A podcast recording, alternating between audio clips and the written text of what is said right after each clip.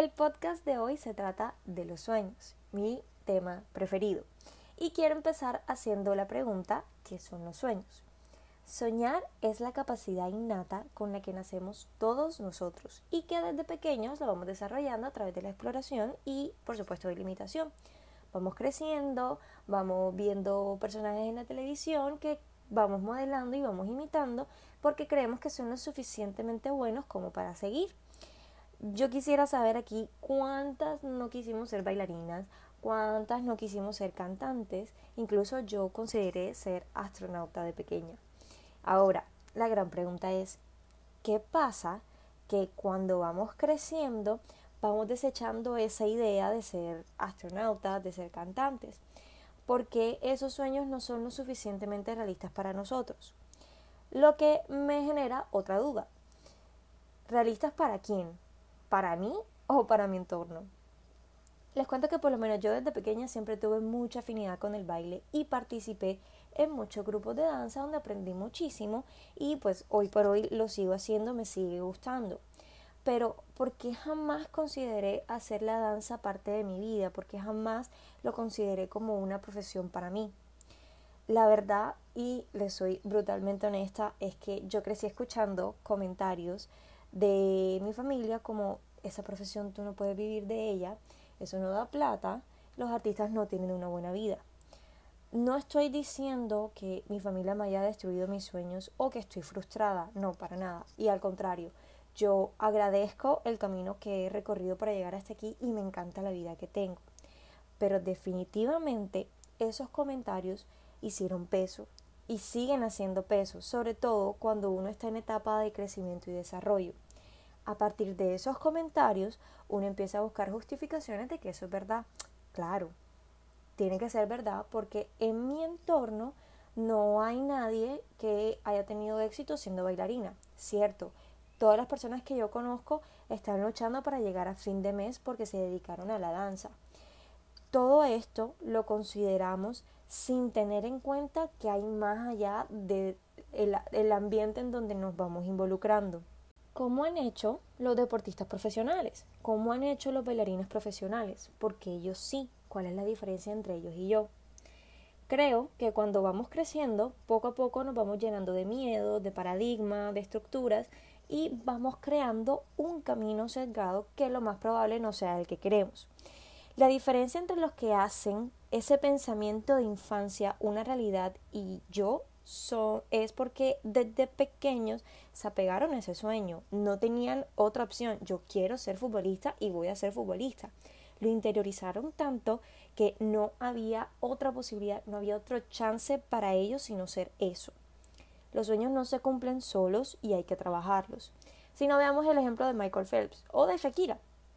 Lo más importante es que ellos tuvieron un enfoque tan grande desde pequeños que lo más probable es que haya sido tan grande que sacrificaron momentos de juego, momentos de niñez para cumplir su propósito.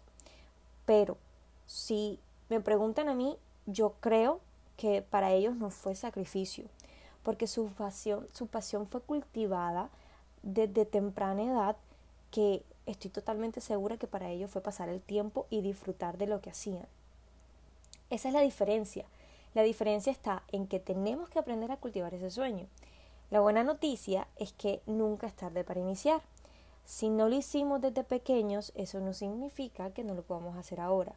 Y aunque sí, está bien, la capacidad ingenua de explorar el mundo a través de los ojos de un niño ya no está y ya no es la misma porque pues claro, ya tenemos años, ya tenemos experiencia, hemos vivido cosas que eh, pues nos han hecho apreciar la vida de otra manera.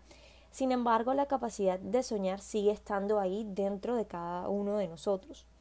Imaginen, imagina que es un músculo, un músculo que no se ha entrenado por mucho tiempo, pero que igual sigue estando ahí. Está débil, pero está ahí.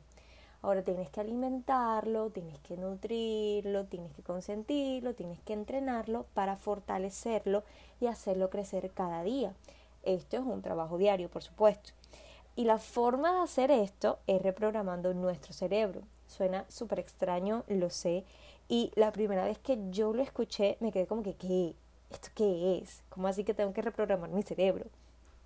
Como les dije anteriormente, vamos creciendo y nos vamos moldeando bajo ciertas estructuras, llámese experiencias, cultura, sociedad en la que vivimos, familia, incluso religión. Y todo esto nos moldean nuestro carácter y nuestra forma de ver el mundo. No es lo mismo el pensamiento eh, que puede tener una persona que nació y se crió en Europa a una persona que nació y se crió acá en, en Latinoamérica. No estoy diciendo que sea bueno ni malo, estoy diciendo que es totalmente diferente, son perspectivas diferentes.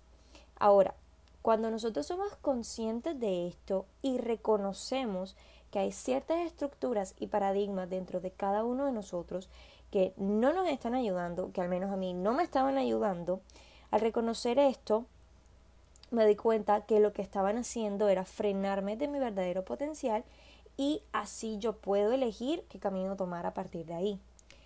Yo elijo programar mi cerebro con pensamientos de yo puedo hacerlo. Elijo reprogramar mi mente con pensamientos de abundancia y prosperidad, con pensamientos de felicidad y de plenitud. Yo elijo soñar una vida de emociones, de aventura y sobre todo yo elijo crear esa vida. Elijo ser una creadora de circunstancias y no una víctima de ellas. Yo decido hoy si las cosas son difíciles o fáciles. Porque la verdad, déjenme decirles una cosa. Debajo de esa etiqueta de difícil, por lo menos, si yo quiero decir, no sé, hoy quiero emprender, quiero tener mi propio negocio y quiero ser empresaria. Lo primero que se te viene a la mente es, ay, pero es que eso es muy difícil, no sé cómo hacerlo, no sé qué hacer, em, mejor me quedo quieta porque no quiero, no lo quiero embarrar, no me quiero, no me quiero exponer tanto. Pero las cosas no tienen que ser necesariamente difíciles. Las cosas son como son y somos nosotros como seres humanos quienes lo etiquetamos como fácil o etiquetamos, perdón, como fácil o difícil. Pero debajo de esa etiqueta de es difícil hay muchas otras cosas.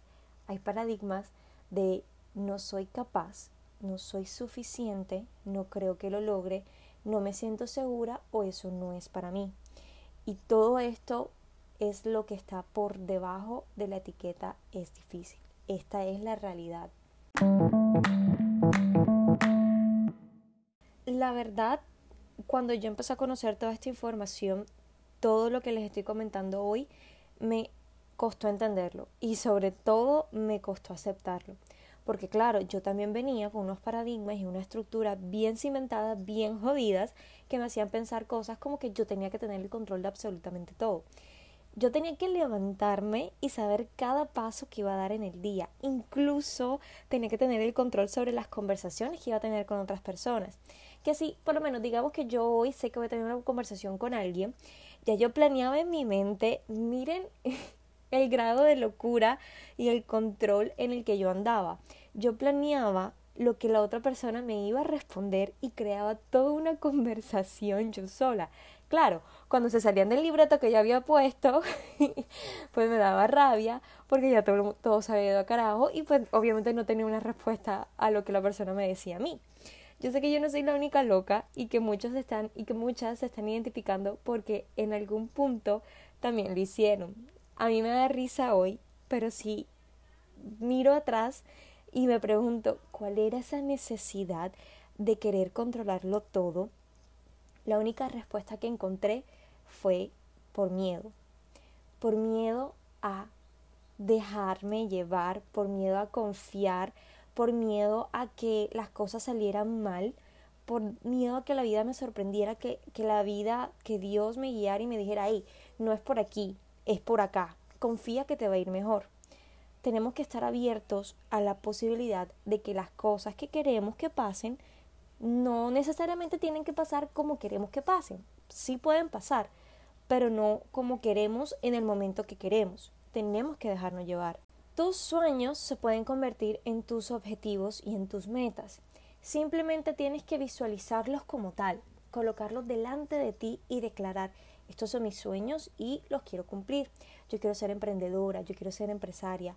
Todo, absolutamente todo lo que te imagines, hazlo tuyo. Quiero una familia, quiero el cuerpo hace 90-60, quiero ser atleta, quiero llegar a mis 60 sintiéndome de 20. Por más loco que parezca, escríbelos, visualízalos y ponlos en tu cuarto, míralo todos los días. No sabes el poder de autosugestión tan bárbaro que tiene hacer esto porque te aseguro que si tú lo empiezas a hacer hoy, en un mes, tienes muchas más fuerzas y convicción para continuar.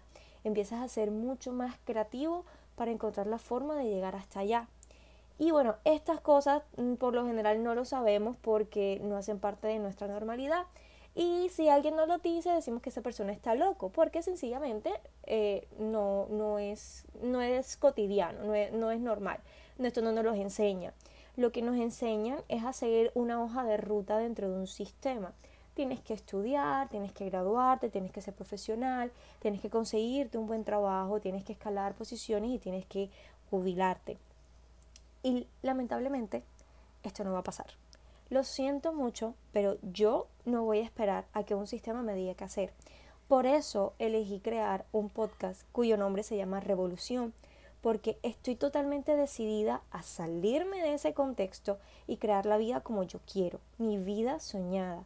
Y te invito a ti a que también lo hagas y que empieces a pensar por fuera de esa caja y empieces a ver la vida con otros ojos, que empieces a soñar para soñar en grande y que te hagas un mapa gigante gigante con todos tus sueños y todas tus locuras que se te crucen por la mente. Ya tú eres capaz de lograr todo aquello que te propongas. Y tienes que escuchar más a tu corazón, escucha más a tu intuición y te aseguro que serás una persona totalmente diferente cuando empieces a pensar por fuera de la caja. Te mando un abrazo enorme y mil gracias por escucharme.